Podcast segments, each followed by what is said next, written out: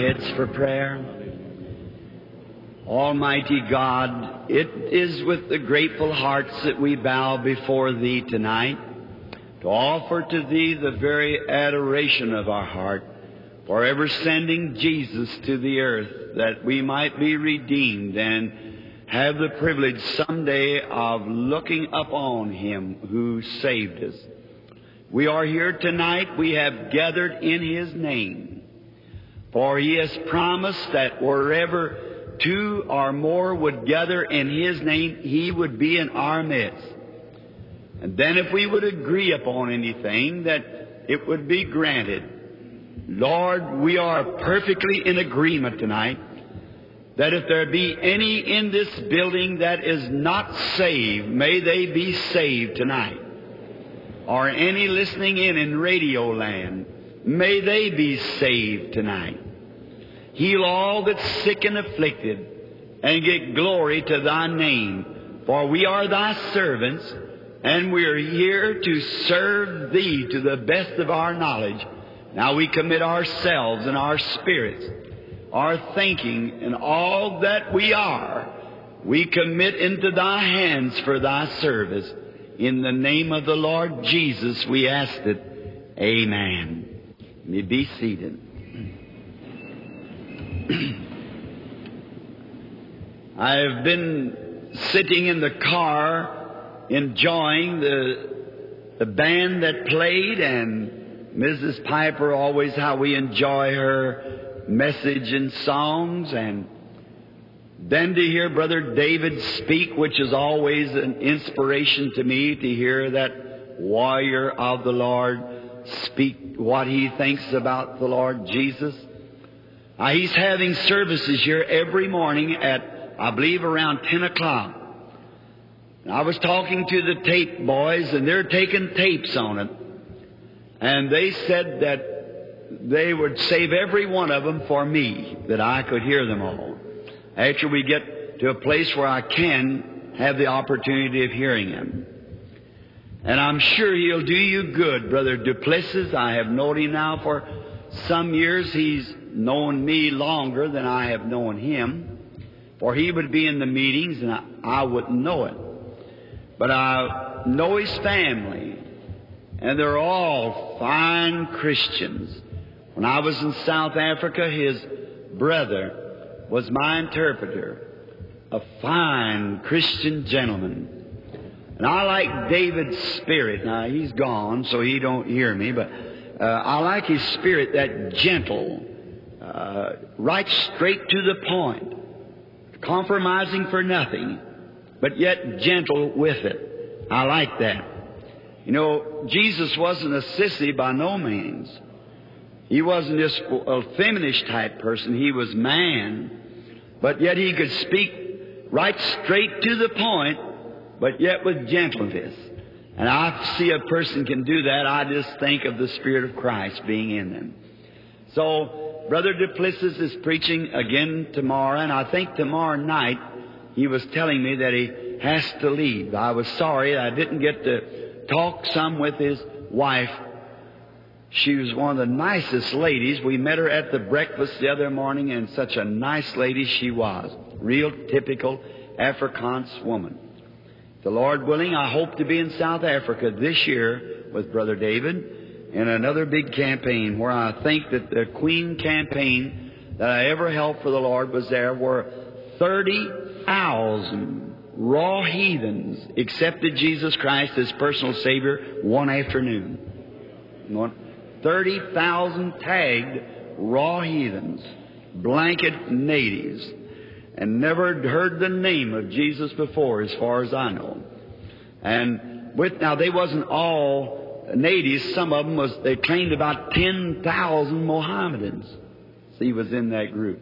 Now, he's talking to a missionary years ago, and he was talking about that one precious jewel. He had been in the mission fields for so many years and had won one Mohammedan. They're the hardest there is to win. Because they're from the old Medes of Persia that alter not. And their religion is tops and they say it's the best and you just can't change them. So, but when you see where I think we've made our mistake, we haven't did as Jesus commanded us to do. See, see, we went and made churches and had denominations and had schools, and that's all right. But Jesus never exactly commissioned his church to do that. Was to preach the gospel, see, heal the sick, raise the dead, cleanse the lepers. That's the commission. See, and we've done other things besides that. And that's the reason the gospel hasn't got out the way it has. Back to the general orders, brethren. That's right. Back to the order. When I, Jesus said, if I be lifted up, I'll draw all men unto me. And, that's why I go through America here is trying, without taking an offering, just the free will people whenever they want to give me something, till I get enough money together to take off over there to win a few thousand souls to Christ. Then at the day of the judgment, you'll be credited for it because the Lord commissioned me to go and you're helping me to go. So that's, that'll make us all in with it on that day. Won't you be glad to know that that day when it comes and it's all over and what a great time it'll be then sit down. I can start anywhere and get off of a plane and there'll be people there at the airport. Brother Bram, you remember me? You prayed for me so and so. Get on a train. Somebody walk through say, Are you Brother Branham? Why, I was healing your immediate cancer ten years ago and I just think what it'll be when we sit down on the banks of the river on the other side. And here we're just saying, yes, I, I remember that meeting. The Lord bless you. Goodbye. But there we'll just, I want a date with each one of you people when we get over there. I want to sit down with you for a thousand years apiece. See? Because we ain't going to have no time when we get there, see? So we'll just be just a little few minutes chat, just a thousand years of peace with you. And we'll talk it all over then. Be wonderful. Now, speaking of tapes and so forth, some people has been asking me, where can we get the messages? Now, these messages here hasn't been very much because it's hoarse and, and I've been tired and lots ahead of me and things that the world knows nothing about. But we have got some messages where I've had in my tabernacle and things where we were rested. I think we got 500 different sermons, all, all in tape. And the boys has that at the table with so forth, and they just sell them for just a little over the cost of the tape. They let them have just for the handling charge about, and you're more than welcome to get them at the desk. And I've been getting little notes working. We get the messages. And so that's where you get them at the book table at the concession. Now, we was having a glorious time last night, or I was anyhow. I was just puts me to mind last night when we, I was just remember going out and seeing the church standing, screaming and praising the Lord. I was just thinking about one time I, I love to fish so well, and most all preachers like to fish. You know, that's where the Peter seen the Lord one time and the apostles when they were fishing. I think that's the reason preachers like to fish. I don't know about eating the chicken now. They all like about that crowing of the rooster. But I was way up in northern New Hampshire. And I was fishing for those little brook trout in the native home of the white-tailed deer. I was three days back in the mountains with a pack on my back, and I'd put me up a little tent, and I had a stove in there where I could uh, keep warm a little at night. It was early spring, and so I'd been fishing up along the stream, catching plenty of fish. And uh, that morning, when I left early, before, way before sunup, I took my fly line and went up and I took a hatchet so I could cut some, um, or a little hand axe so I could cut some of the willows away. I could a big hole down there where I knowed some trout was laying, and I couldn't whip that fly into it just right. So I'd caught a nice mess of fish enough for breakfast, and I was on the road back, and and I heard a noise. I looked around the little bushes I was coming around, and my little tent was torn all the way to the ground, a little pup tent. And there were an old she bear, an old sow, and two cubs that got in there. And they had rim wrecked that tent, just torn to pieces. It isn't what they eat, it's what they destroy.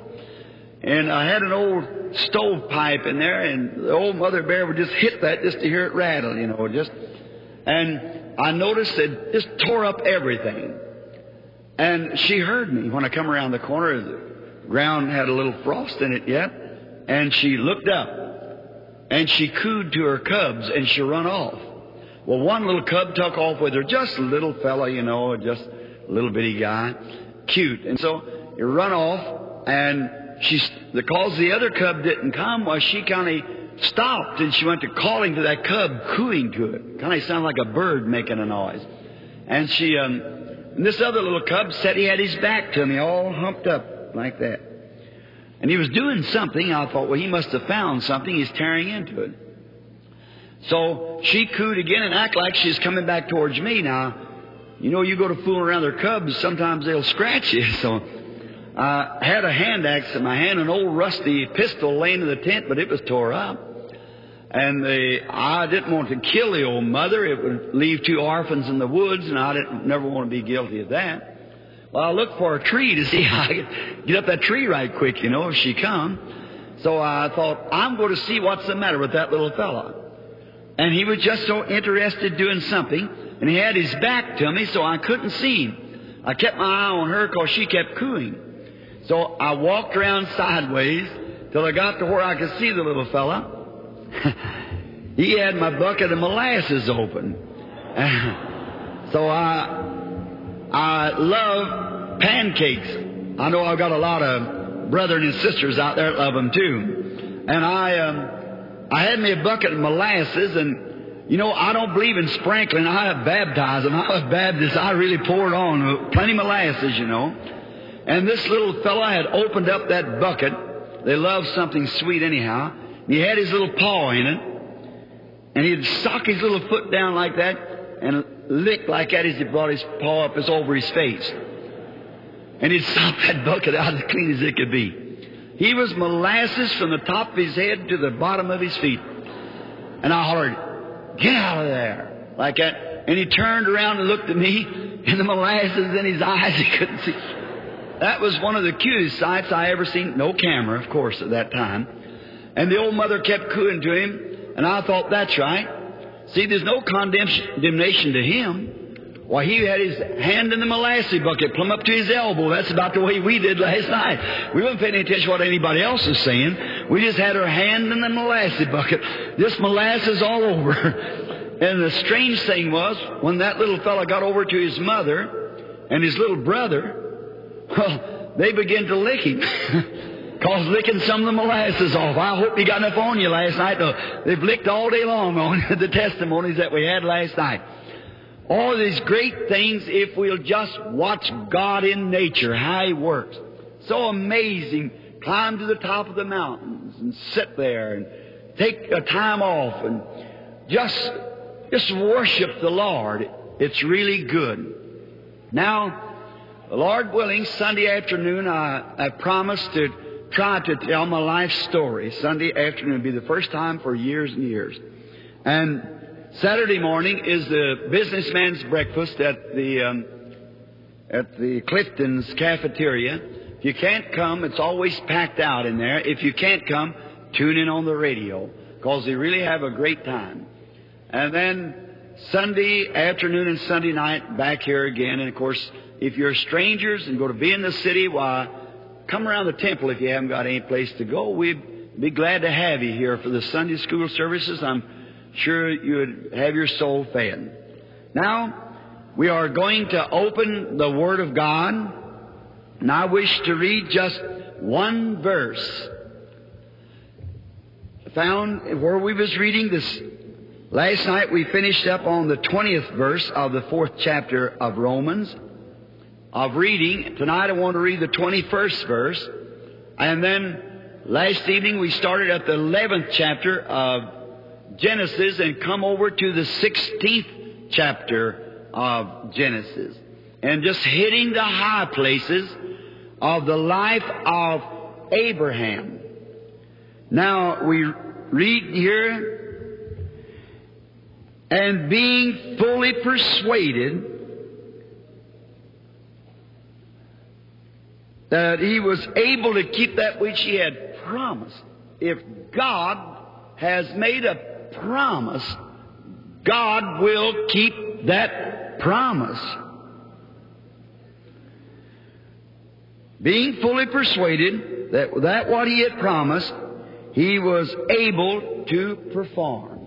God keeps his promise. And Abraham was fully persuaded, no matter how ridiculous it looked to the carnal mind or anyone else, it looked all right to Abraham because Abraham never looked at so much of what the promise was or how ridiculous it was. He looked at who gave the promise. It depends on what you're looking at. And now we are background just a little bit to get to the spot where we wish to tonight. And then tomorrow night we aim to climax this study of Abraham. The Lord willing. Now I'm a long ways from being a theologian or a teacher. But what I know about him, I like to tell others because it means so much to me. And I hope that'll mean as much to you to hear it as it does to me to speak it. Then we'll all be blessed. Now, we found out last night that Abraham was just an ordinary man. He was a man that God looked at and seen his heart. Now that's the way God looks upon man. He looks upon the heart of man. Man looks at the outward appearance. God looks on the heart. So no matter how poor you are, how unqualified you seem to be, how uneducated you are, how literate you are, that has nothing to do with it. God looks at your heart. Always remember that. It's in the heart God deals with. A few nights before we took the subject, in the Garden of Eden, the devil chose the man's head by intellectual. God chose his heart by faith. And if you walk by faith, you have to believe things that you cannot see or even reason with your mind. We cast down reasonings. When God says anything, we don't look at it no more intellectually. We let it soak right down into our heart and call anything contrary to it as though it wasn't. We look at what God said, who gave the promise. That's where the world's so tangled today. It's a, too much intellectual preaching. Instead of spirit filled churches worshiping in the Spirit, they are listening to intellectual messages.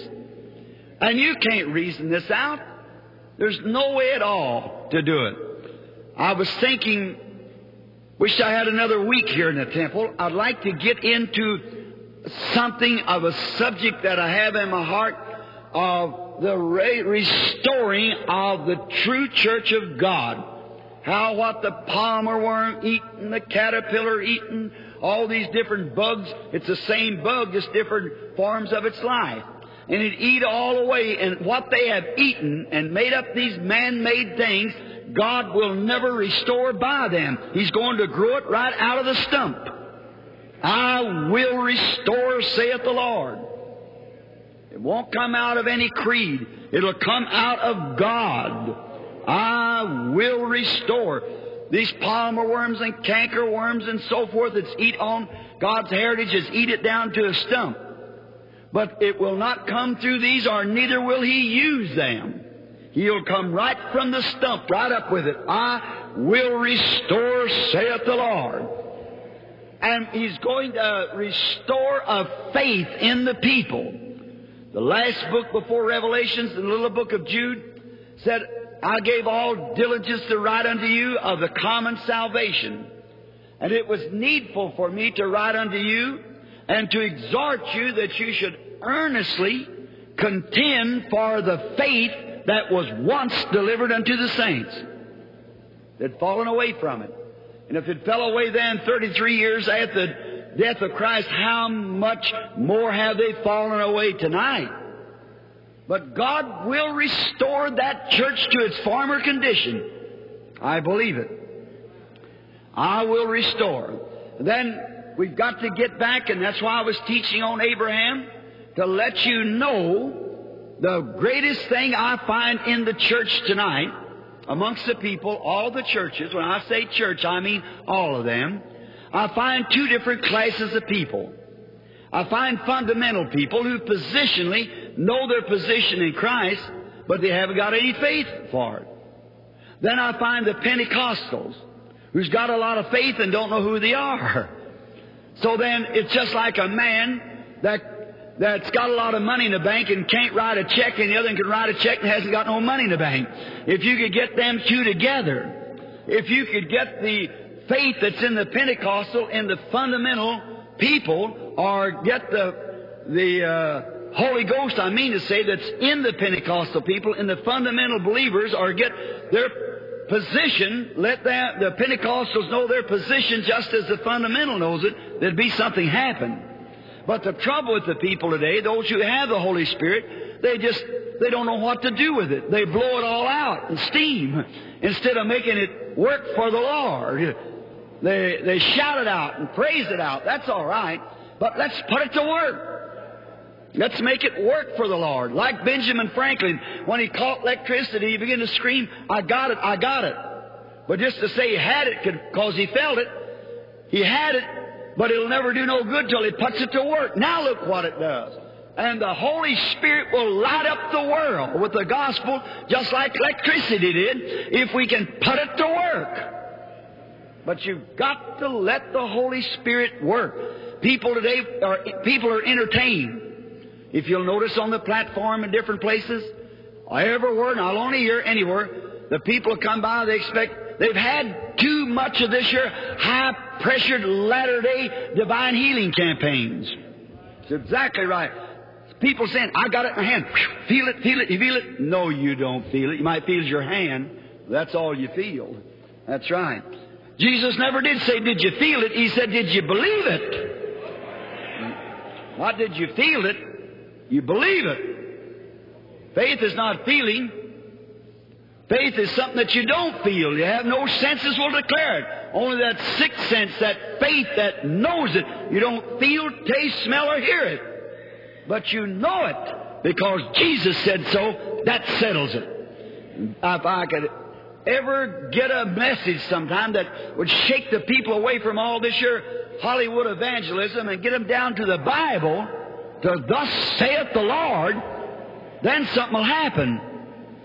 And that's what I've longed to see. We've had a stir here in the temple. But I'd like to see a, a revival in the temple. Now, revival is not bringing in new members. A revival is reviving what you've already got.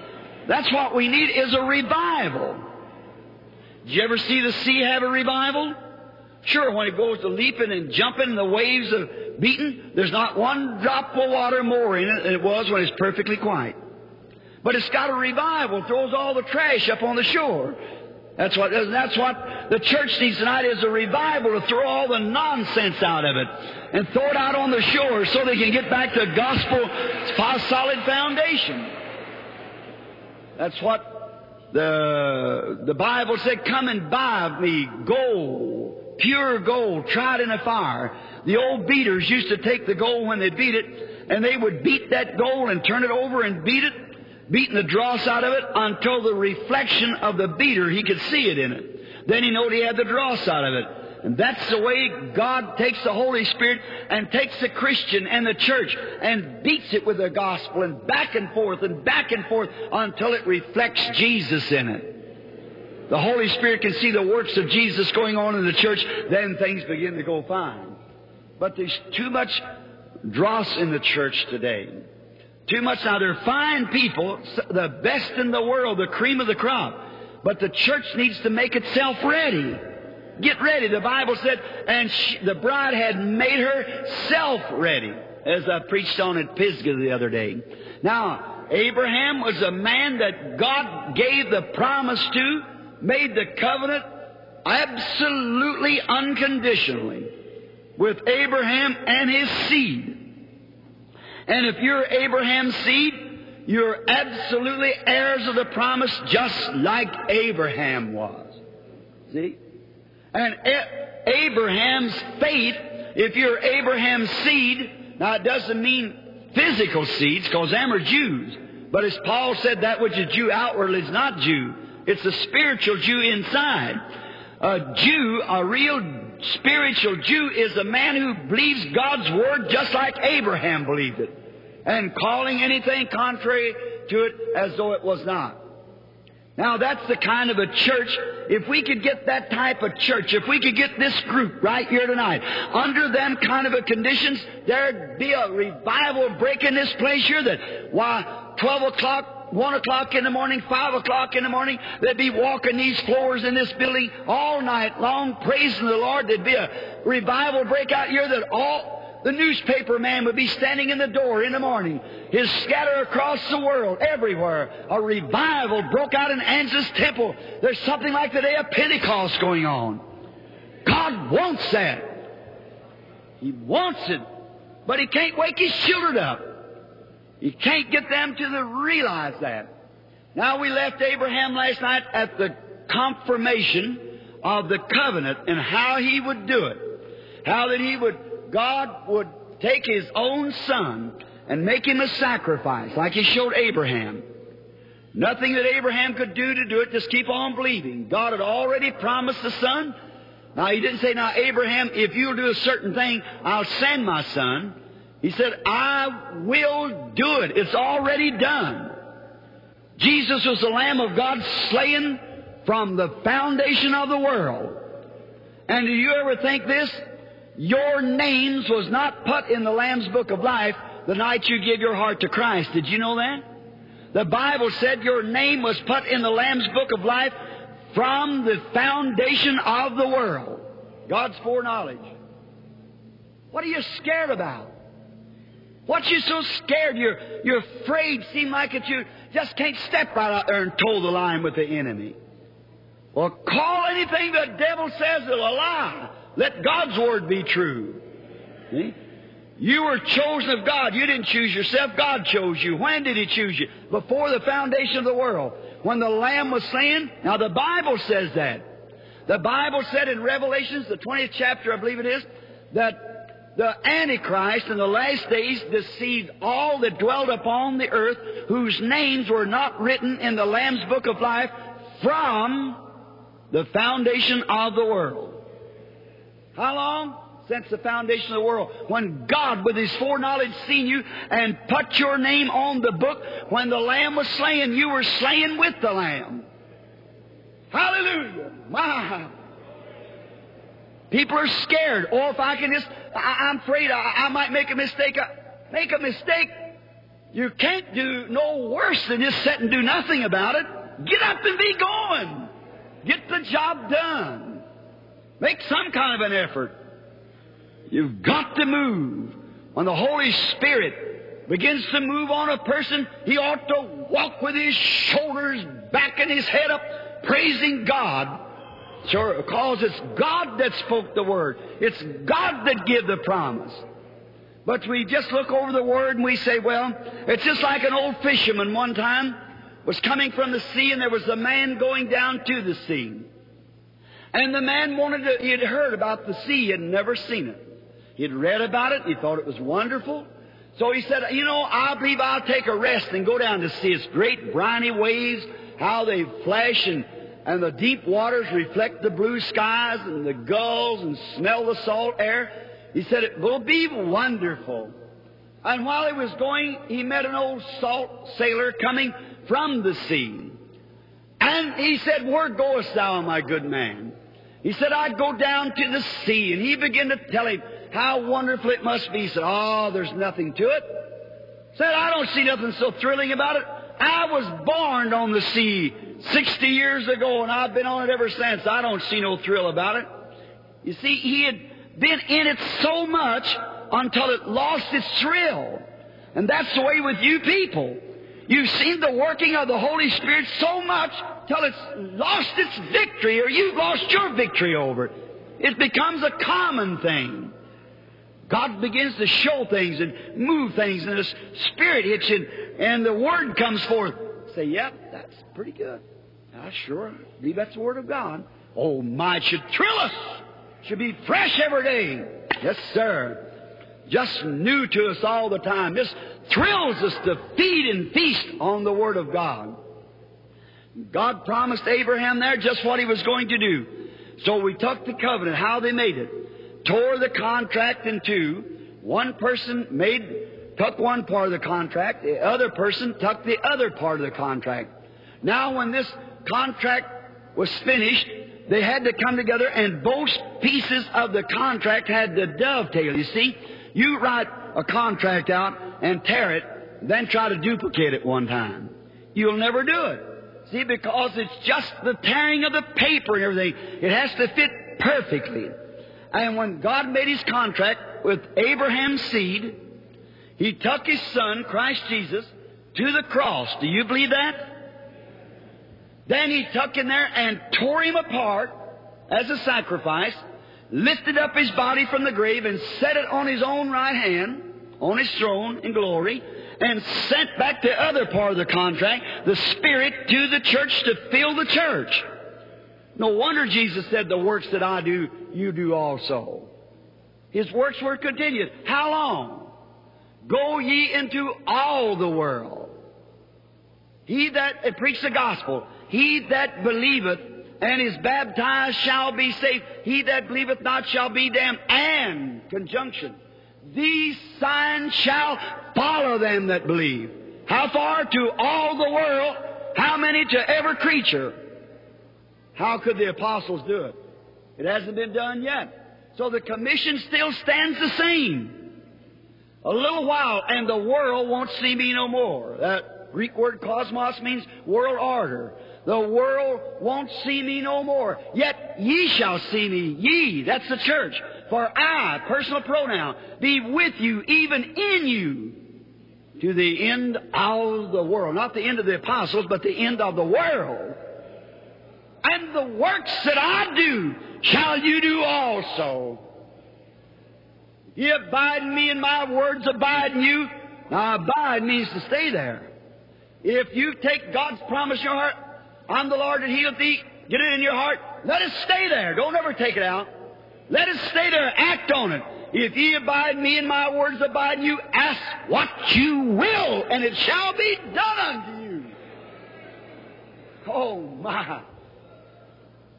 That's the real truth. If ye abide in me, the Holy Spirit, Christ, and my words, my promises, all abide in you, stay there. Just ask what you will, and it'll be done to you. Because it's got to do it. Then we find Abraham believed God.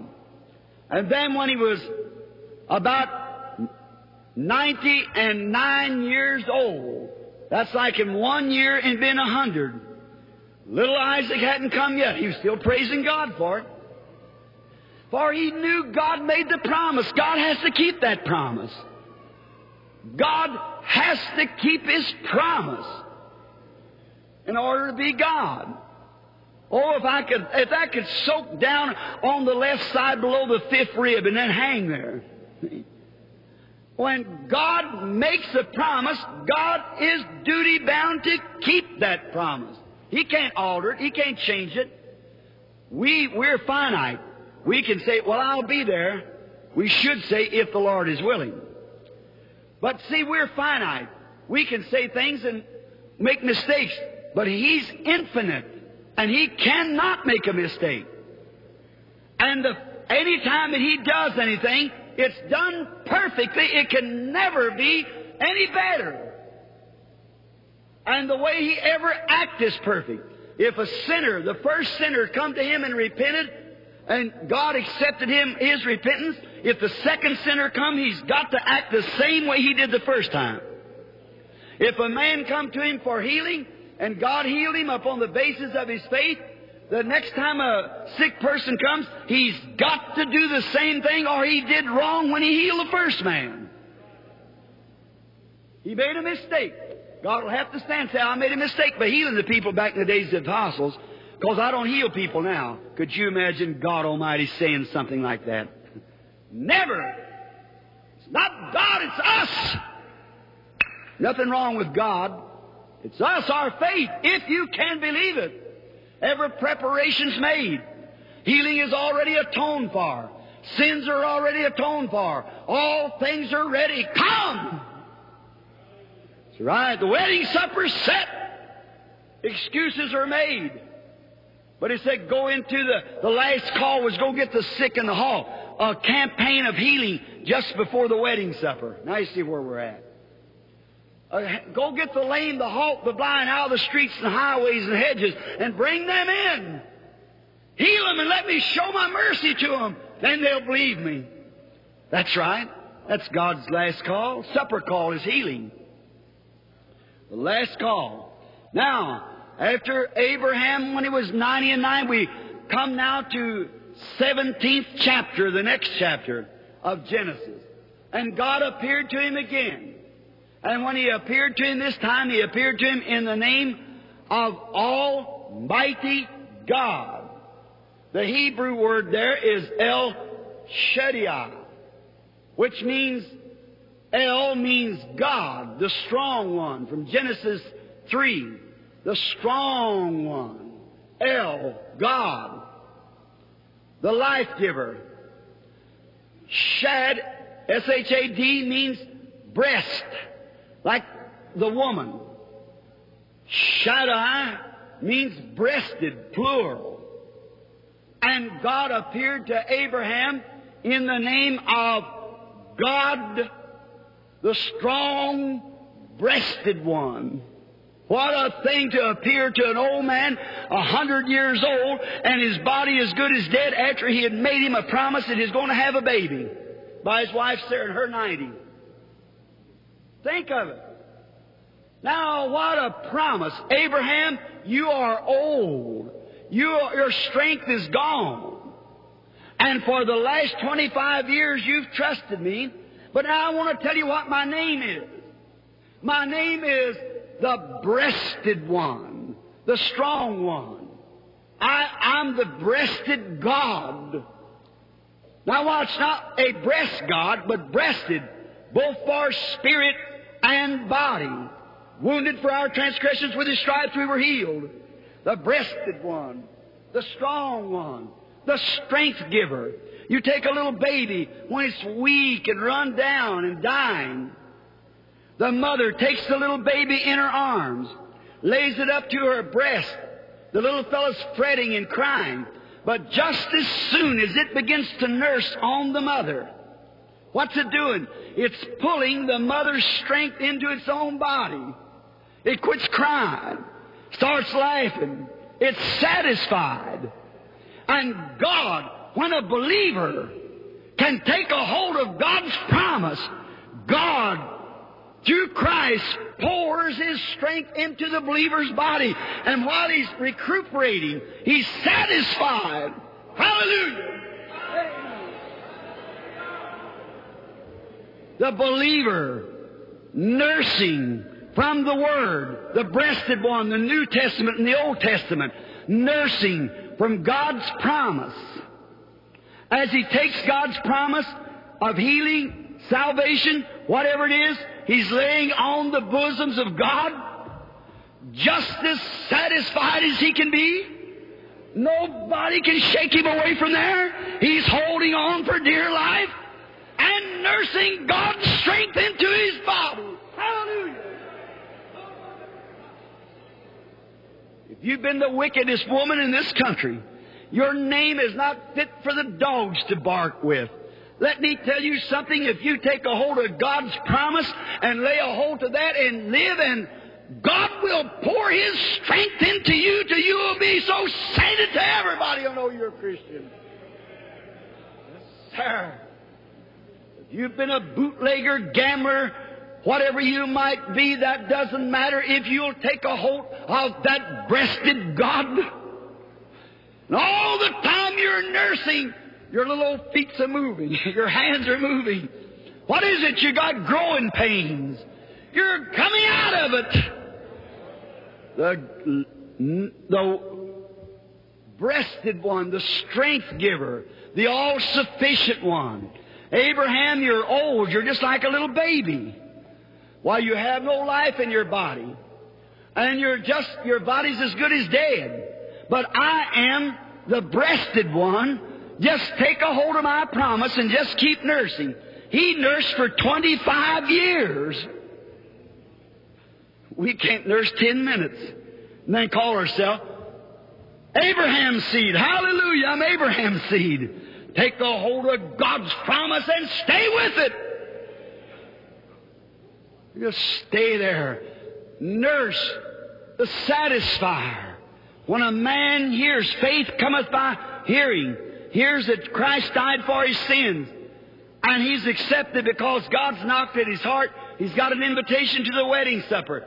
Then he just takes the hope with all that's in him and nurses and nurses until his spirit begins to grow. He's filled with the Holy Spirit. He becomes a real born again Christian.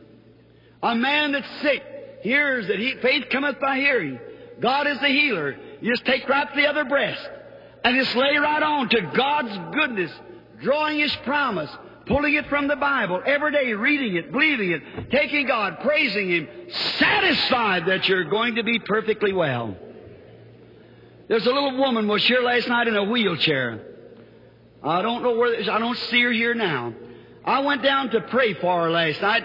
A couple nights ago, she got up out of the wheelchair and went walking down through there, and some man wanted to help her, said, Get away from me. She went walking on. Last night when I went down to pray for the wheelchairs, I thought I'd pray for her. She said, Brother Branham, the Lord's already healed me. She said, I'm just sitting here resting. Going to be up in a few minutes. Said, I've walked four or five times today. I'm getting better all the time. She's probably sitting out in the audience somewhere tonight or something. She's not here in a wheelchair anyhow. Why? She took a hold of that breast of God. And she's nursing back her strength. Certainly. Oh, I'm so glad to know that man shall not live by bread alone, but by every word that proceedeth out of the mouth of God. He feeds his little ones, pours his strength into his believers through his word. Man shall not live by bread alone, but by every word that proceedeth out of the mouth of God. Then when the believer comes, he comes up to El Shaddai, and he leans upon his bosom, and he just draws his, he draws God's strength right into his own body by believing his word. Oh, blessed be the name of the Lord.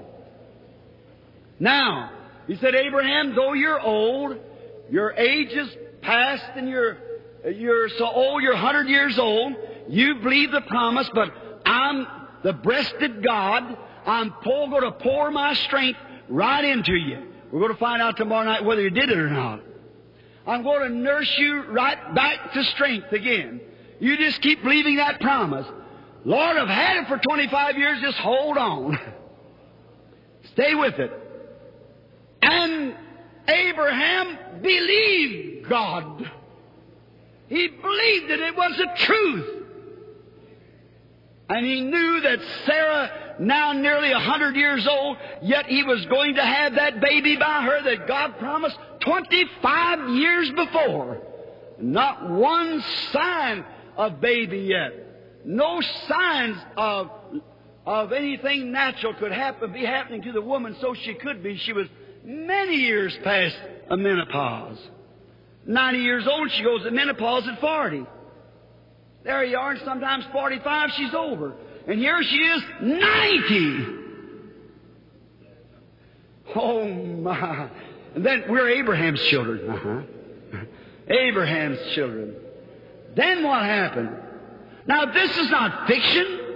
This is the Bible. It's God's truth, His promise. I've tried it and tested it, and I, and I know you can take God's word and He'll make it right with you. He'll bring it to pass. Now here she is. And the first thing you know, Lot got down in Sodom and got all mixed up again. And after God had made that promise to Abraham that he is El, the Shaddai, the strong one, then he pitched his tent out into the plains under an oak tree. And one day, it was right in the heat of the day, about three or four o'clock in the afternoon, I suppose, when the western sun was shining down hot there in Canaan, and the direct rays of that heat can raise blisters quickly. And he was sitting out there in the tent door with his head down, perhaps studying or thinking about God. And he raised up his eyes and he seen three men coming. And somehow Abraham wanted to be friendly. So he thought them fellows walked kind of strange, yet dusty from the road and ordinarily dressed, and they come walking up, and Abraham went out and invited them. In other words, something like this Sirs, you are tired, your feet must be weary. Now I have a nice shade tree here. Won't you come in and sit down uh, here under the shade tree, and, and I'll fetch a little water, and I'll wash your feet for you. It'll refresh you. Get you a good cold drink, then you can go on your journey. They said, Go ahead, Abraham. Go ahead, sir. Whatever you've said, why, let it be that way. I can imagine seeing Abraham run down through the little tent, you know, like that, and got to the big tent. He said, Sarah, pour out three buckets of meal right quick, knead it, get all the lumps out of it, and get make some cakes on the fire. Somebody's out there. There's just something about them fellows that seems strange to me. They're not ordinary preachers. So you run out at the back of the tent, and there's a little corral out there where he had the calves, and he felt till he got the fattest one, give it to his servants, said, Go dress it right quick. And he went back out, and Sarah baked the cakes and give them to Abraham, and he come out and give them the cakes, and they sat down to eat. Now think of it, they were eating veal chops, drinking milk, and having corn cakes and butter. Pretty good diet.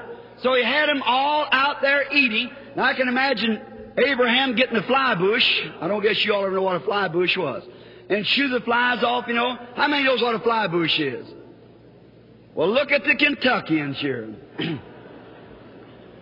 we never had a screen door just a few years ago. We always had an old fly bush. And I, that's my time on Sunday dinner, stand fly, uh, shoo the flies. Little old log cabin, no, no windows in it, and just door you push together. And the flies that come in, so you'd have to keep them shooed out all the time. So I see Abraham stand there with the fly bush a shooing. He kept looking down to them. He said, Now these are strange fellows. They're dusty, traveled far. And after a while, when they got through eating, why, strange that them men were eating. They were dressed in ordinary clothes, dust on their clothes eating meat, drinking milk, and one of them was God Himself.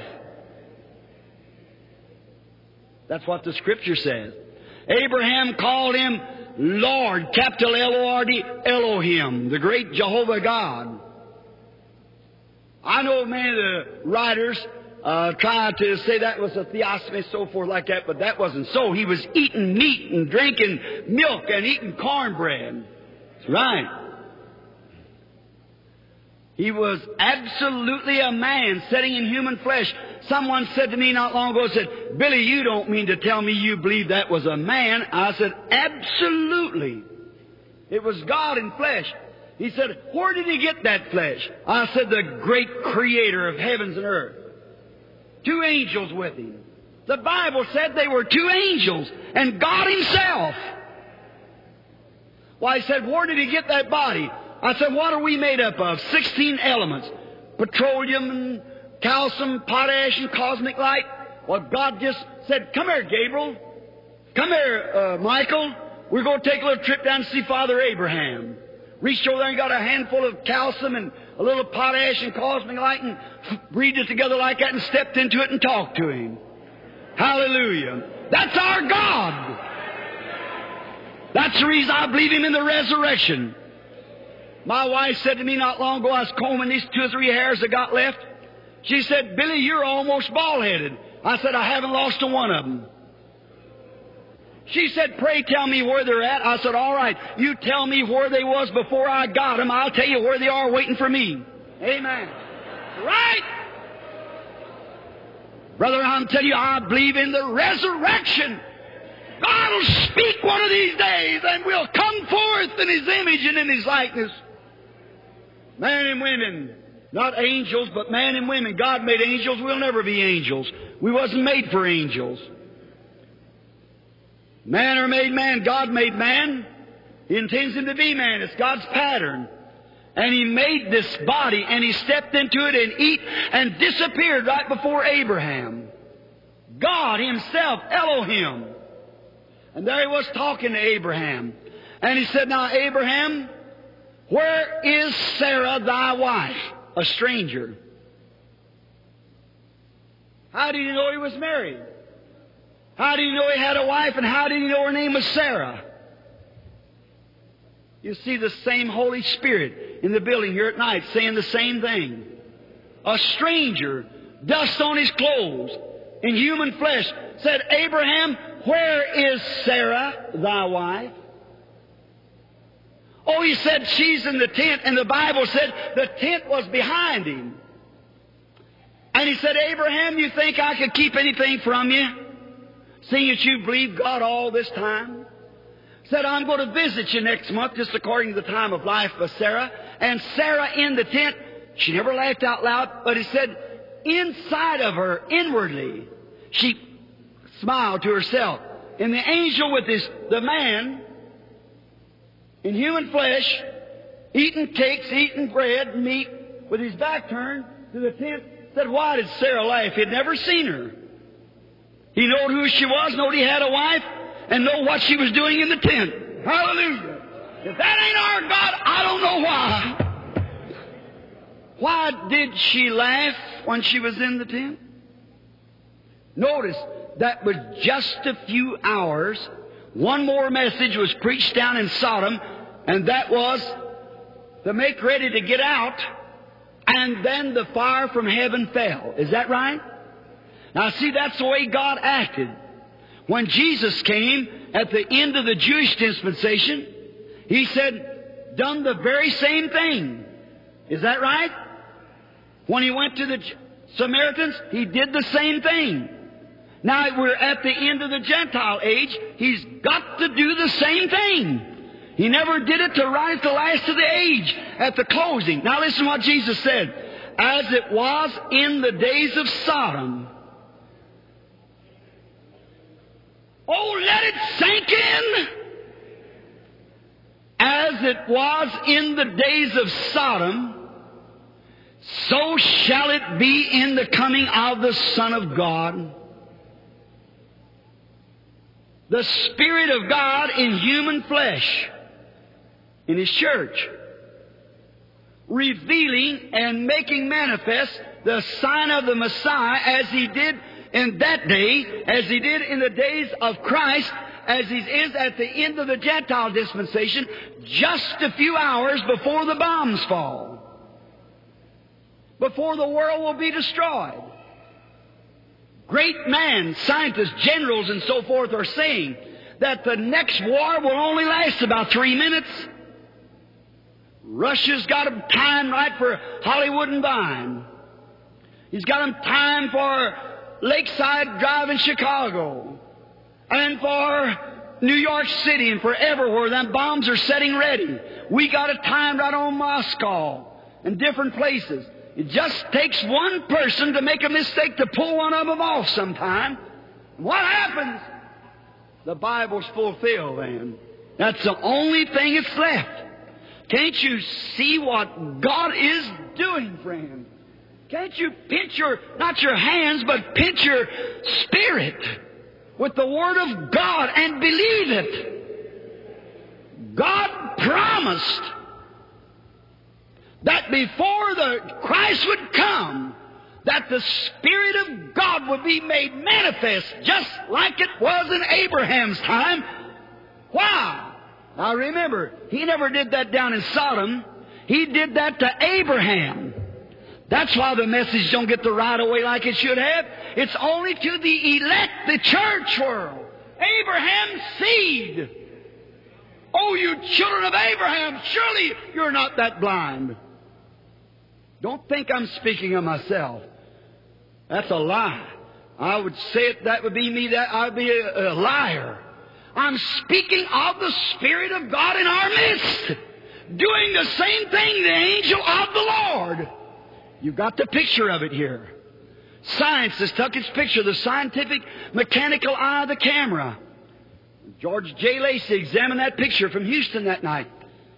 He said, Brother Branham, I have said sometimes that you were, it was psychologists, so they told me. That you're, that you could read the minds of people. That you was a great mind reader. Said, I know better than to say that. He said, I thought it was psychology. But said the mechanical eye this camera won't take psychology. Said the light struck the lens, the light's there. What is it? The same pillar of fire that followed the children of Israel. It's the same thing here today. The same Christ. Any Bible student knows that the pillar of fire that led the children of Israel through the wilderness was the angel of the covenant. Christ. The Logos that went out of God in the beginning. And when it was made flesh and dwelt in a human body here on earth named Jesus, look what it did then. Look what it did when it come down in some flesh and talked to Abraham. Look what it did when it was here on earth that walked in Galilee, what it did. Well, here it is back again tonight, dwelling in all of us, the universal church, doing the same thing. Jesus Christ the same yesterday, today, and forever. Now to clear your minds, I feel it. Christ is not a light. Christ is a light. Christ, when he was on earth, he said, I came from God. Is that right? What was he then? The pillar of fire. I go to God. Did he say that? After his death, burial, and resurrection, Paul was on his road down to Damascus. And all of a sudden, a great light struck him to the ground. It blinded his eyes. The others didn't see it. Paul saw it. And he, they heard the voice. And he said, Saul, Saul, why persecutest thou me? He said, Who are you, Lord? He said, I'm Jesus. What? The pillar of fire again. To fulfill his promise. I come from the spirit world. I go back to the spirit world. The flesh was only brought here for our sacrifice, to redeem us sinners, that we might be worthy by His grace to enter in because we're invited to come in. Seeds of Abraham. Can't you see this is your hour? Can't you tell this is the time that God is calling you? We ought to repent. What the church needs tonight is not new members. While the United States is combed over and over and over by so many evangelists until it's just burnt territory. That's the truth. America is absolutely sinned away its day of grace. You mark it down on a book. You'll never have a universal revival in America. It passed that about three years ago. It'll never be a revival. Some of you young people, mark my word down for that. There'll never be a nationwide revival. No more. Like the Billy Sunday days and so forth. You'll have little spurt ups like that till Jesus comes, but it'll never be. God has turned from it and gone to the foreign nations. There's where the people come. One sign from the Lord done, thousands will run to the altar of heathens. And it can be done over and over to this bunch of Americans has been taught this way, that way, and all confused and never stop to look in their Bible. You know, the Bible is, is the Word of God. It's given to the people to feed on. Oh, or you've got so many ways drawn up. It's got to be this way. It's got to be the way my church says. It's got to be the way my church says. When Jesus come the first time, it was altogether different from what their churches was saying. And it'll be altogether different from what they're saying today when He comes again. Because He said, I've hid this from the eyes of the wise and prudent, and will reveal it to babes such as will learn. If you're willing to learn, take the Bible and search the Scriptures. For they are they that testify of me, said Jesus. And then you think you have eternal life. And they testify of me. You know, and when he come, his ministry was so supernatural that it blinded the eyes of the preachers of that day. They couldn't see it. They said, oh, him telling them people what's wrong with them and telling them their names and things, that's a devil spirit in him. It's Beelzebub. Jesus said, I'll forgive you for that. But someday, but someday the whole is coming to do the same thing. One word against it will never be forgiven in this world or the world to come. What's Sodom? Now he said, as it was in the days of Noah, blasphemers and so forth. And as it was in the days of, of Sodom, Sodom is when the fire fell. Fire is going to fall this time, not water, fire. The fire will fall from heavens. The Bible said so. Those volcanic acids up there, some of these days they're going to push one of them missiles through there. It's going to set a chain around like that perhaps. And that's the way it'll come. It's, it's at hand. We know it can't be much longer. Science says three minutes longer before midnight. The clock will strike one of these hours, and it'll be gone within just a few minutes. The world will be on fire. But before that happens, the church is going to glory. Then at the end of time is that close. The coming of the Lord is closer. So what are we doing? We're sitting watching these things. We go home and say, wasn't that amazing? That's not the way to do it. Grab up the scriptures and start do it with prayer on your heart. Lord God, is it that close?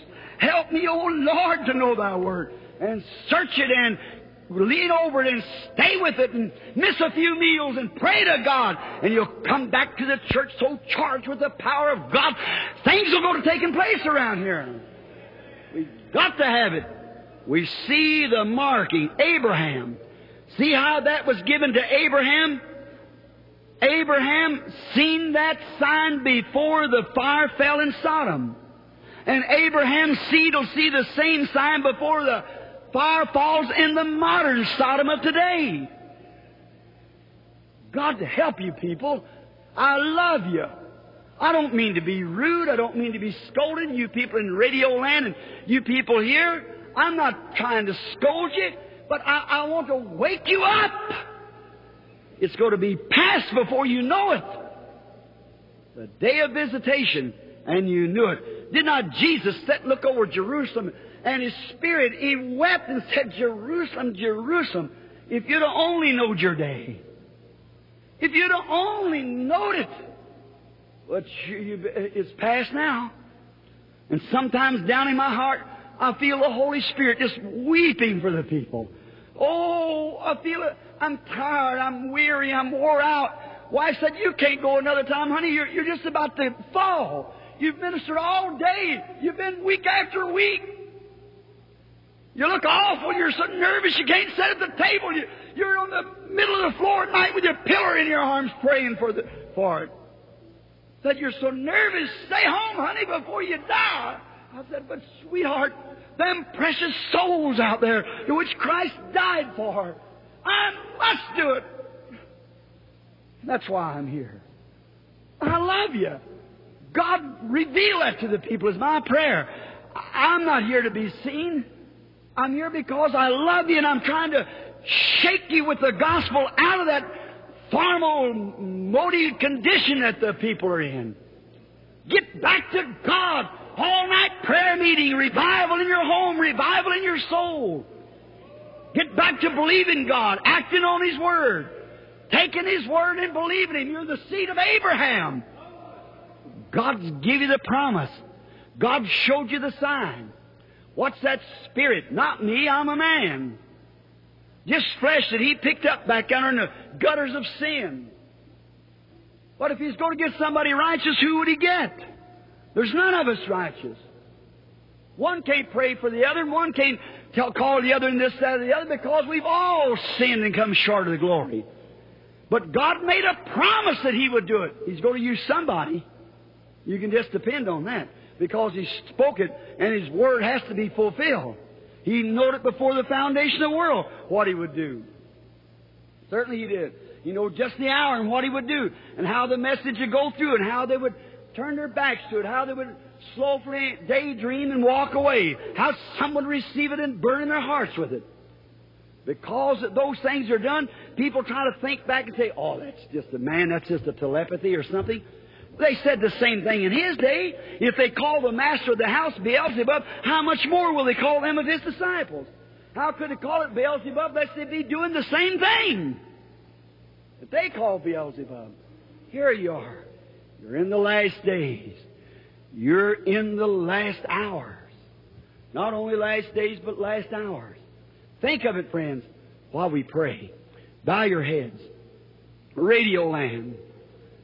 God bless you out there. This is a serious moment. It's a time of decision. It's a time when you have to do something for God. I'm not speaking, of course, I'm speaking to the sinners. But I'm speaking primarily tonight to the church. To the church. This has been year after year that this thing has moved through the nation. The end is at hand. The signs have been done. He said, What's the fig tree when it puts forth its buds? He said, Consider it. And how that the fig tree puts forth its buds, when you see it, the fig tree and all the other trees putting forth its buds, you know that summer's nigh.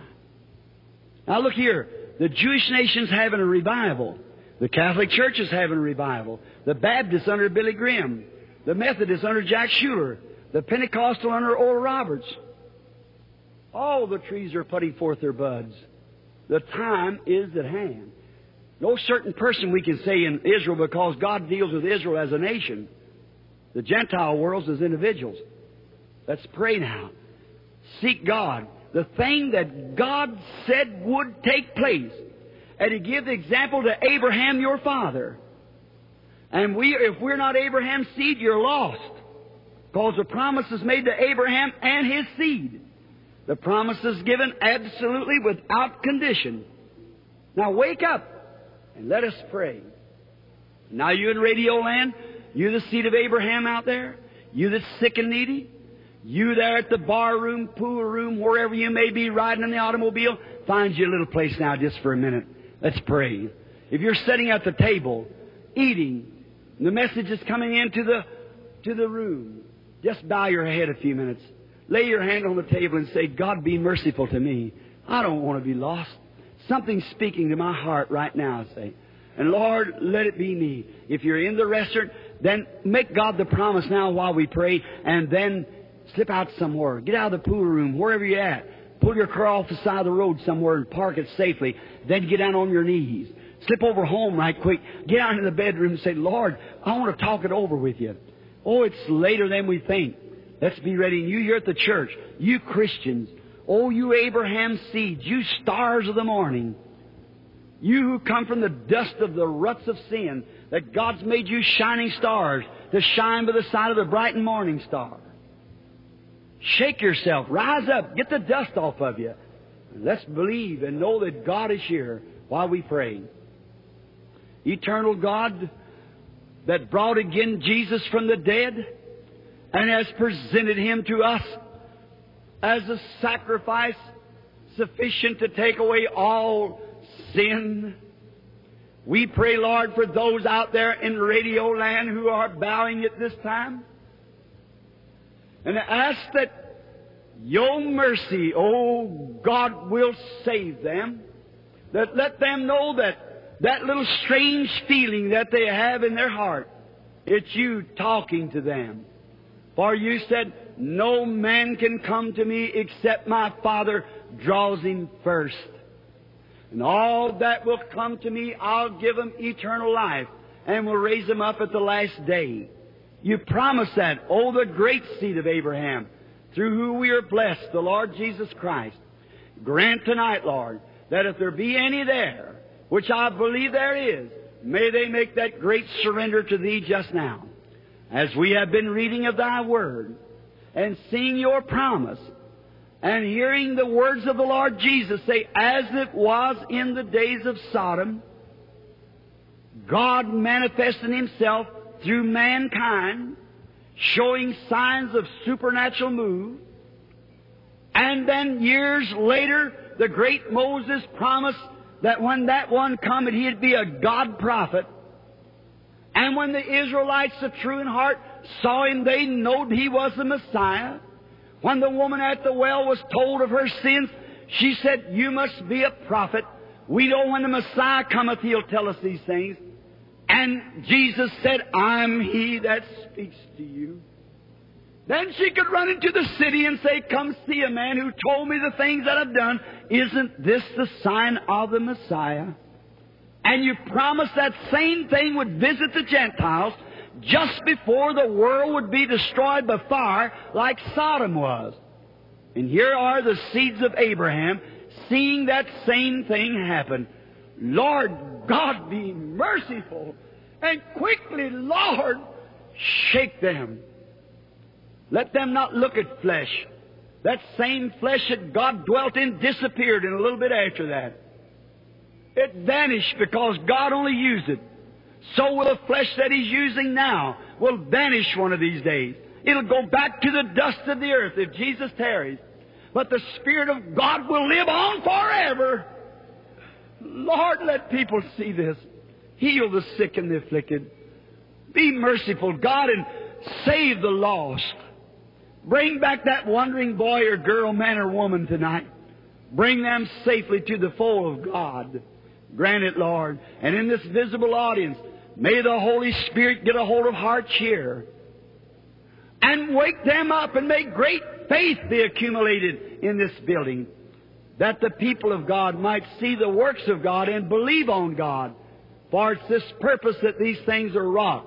Through the name of Jesus Christ, Amen.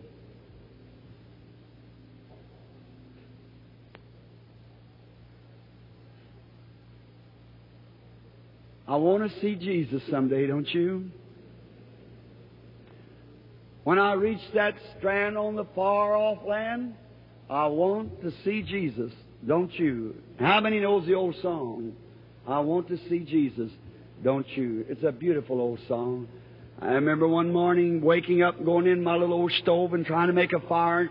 The thing wouldn't burn, and I was sitting there. Oh, I was cold and frost all over the floor, and little old cabin, and and I was trying to get the fire to burn. The wind was down the chimney, and it wouldn't do it. Sister Kate will come on from Indianapolis saying, singing, I want to see Jesus, don't you? I sit down on that cold, frosty floor, raised up my hands to God. I said, Lord, let it be now that I'll see Him. I, am sick and tired of it. I'm homesick. Now, I want to get out of it. Sometimes people get feeling that way. Sometimes that God permits that to happen is to make us lonesome, make us want to see Him hungering and thirsting to see Him.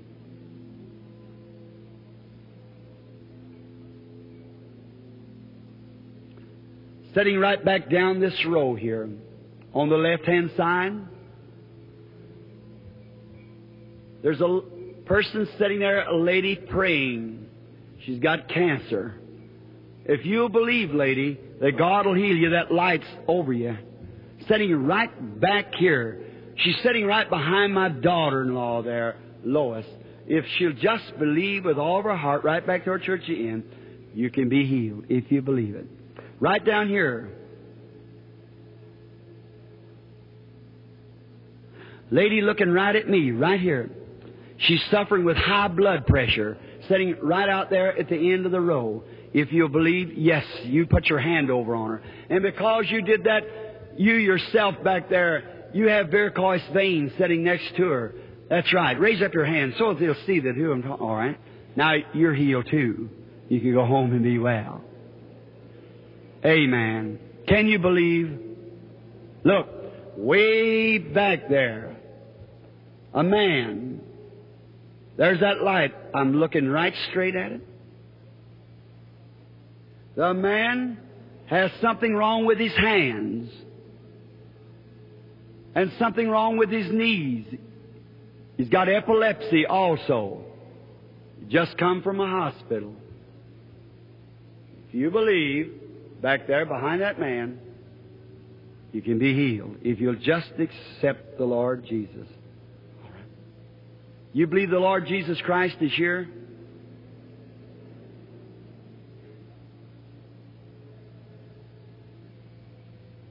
You believe He can reveal things like He did the angel of the Lord when He was in that man of flesh. If I'd turn my back and you'd pray, you believe He could do the same thing? You believe it? You would accept it's the same Christ then, the same Holy Spirit that was in that human flesh that talked to Abraham? You believe that? Some of you women then pray. Let it be, Lord, for your glory. Let it be. Let someone pray, Lord, someone that I know not. Let it be tonight that these people see that this message is truly the truth. Let it be in the name of the Lord Jesus.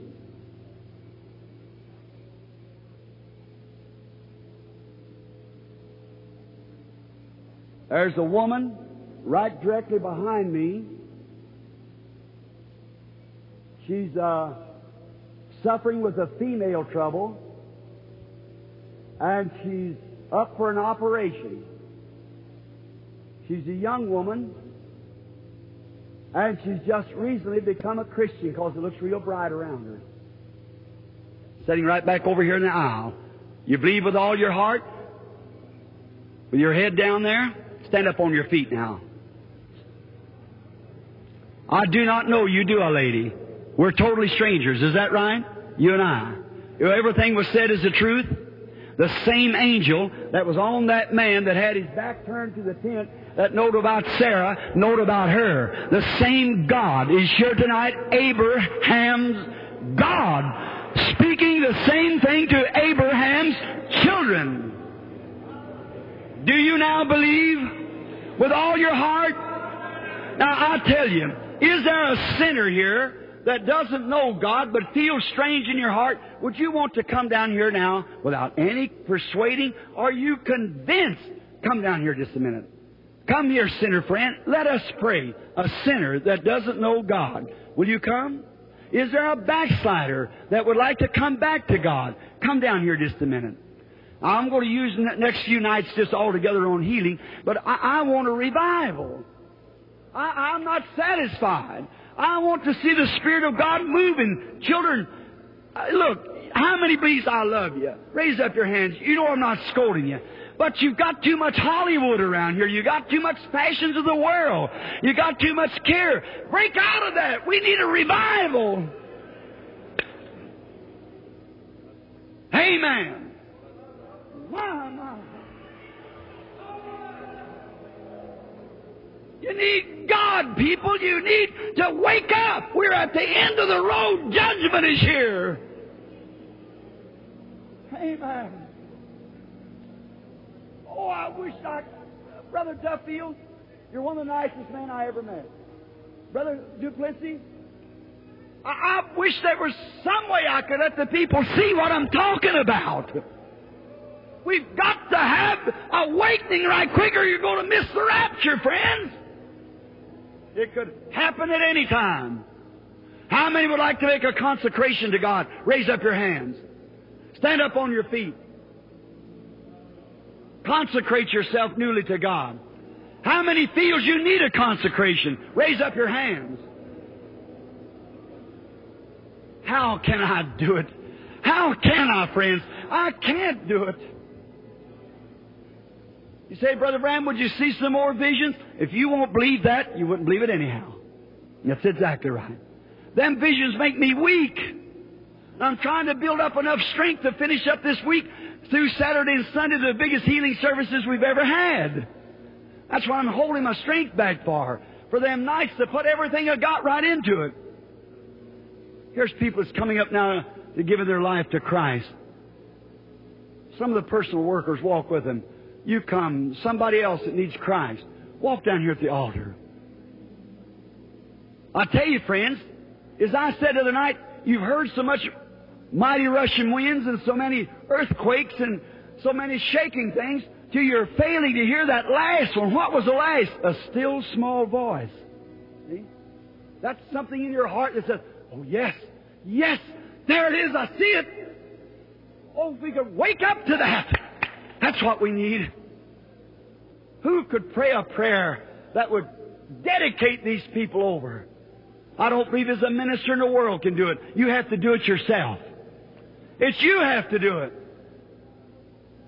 How many now will lay your hand over on somebody else and pray for them if they'll be consecrated to God? Don't pray for yourself. Pray for the next fellow. A person standing next to you. Pray for their consecration. That's it. Now that's the way. Pray for somebody else. Do something for somebody else. That's the way to do it. Say, Lord, consecrate my brother. Consecrate my sister. Pour down your spirit upon them. That's it. You pray now. That's the way to do it. Consecrate yourself to God.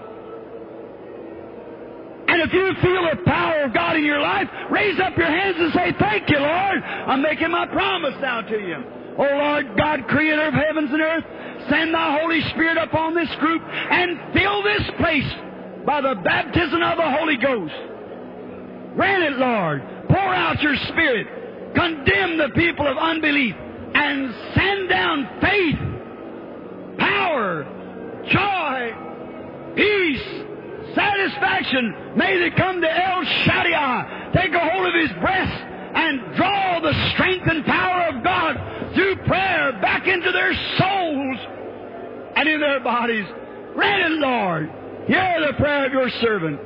Grant it as we praying and believing and acting and believing this is the seed of Abraham, knowing that the Holy Ghost is present.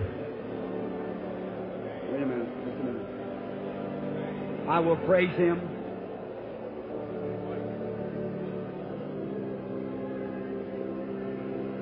Oh, wonderful.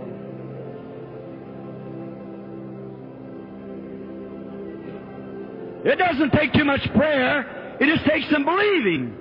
You've prayed a whole lot. Start believing. Laying aside every weight and the sin, the unbelief that is so easily upsets you. How many born again Christians you hear raise up your hands? Just look. Oh, that's wonderful. Let's sing now. Close your eyes. Raise your hands. How many feels better right now? Feel like you got some faith down in you. Feel like that you can blow the lid off and go on. Feel that you're Abraham's seed. The little organist has given us a tune, I will praise him. Let's lift it up high and raise our hands to God and sing, I will praise him, I will praise him. Praise the Lamb for sinners slain. Give him glory, all ye people, for his blood has washed away his stain. All together, you Methodists, you Baptists, Pentecostals, all together now. Come on. I will praise him. I will praise him.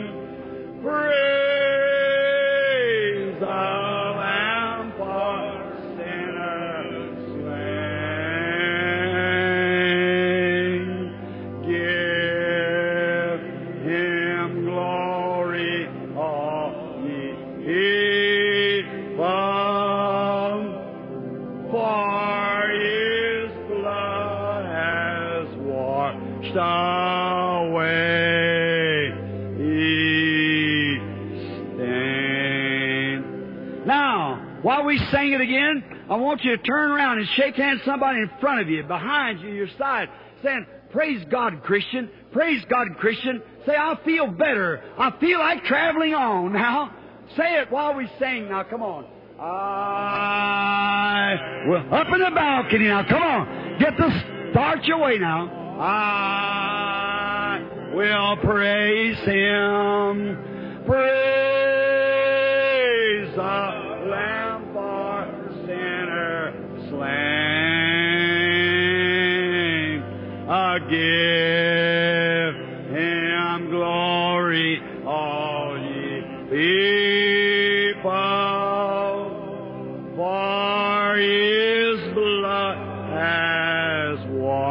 away.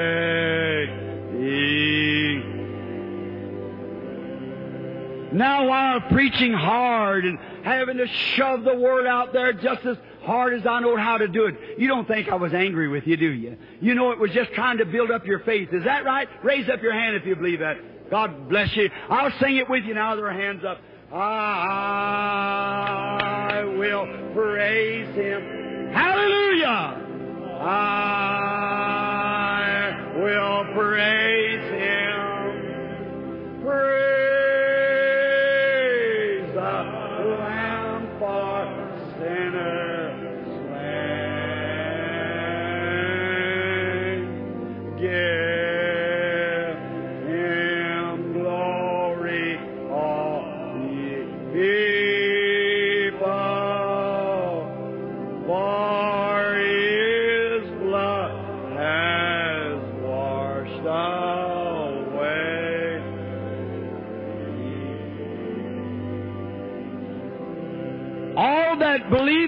every word of God, all that feel that you can lay upon the bosom of El Shaddai and draw any promise from God that you desire, say amen. Say it real loud. Amen. That's right. Amen means so be it. We can do it. God bless your loyal hearts. All right, let's bow our heads now for prayer. All right, Brother Duffield.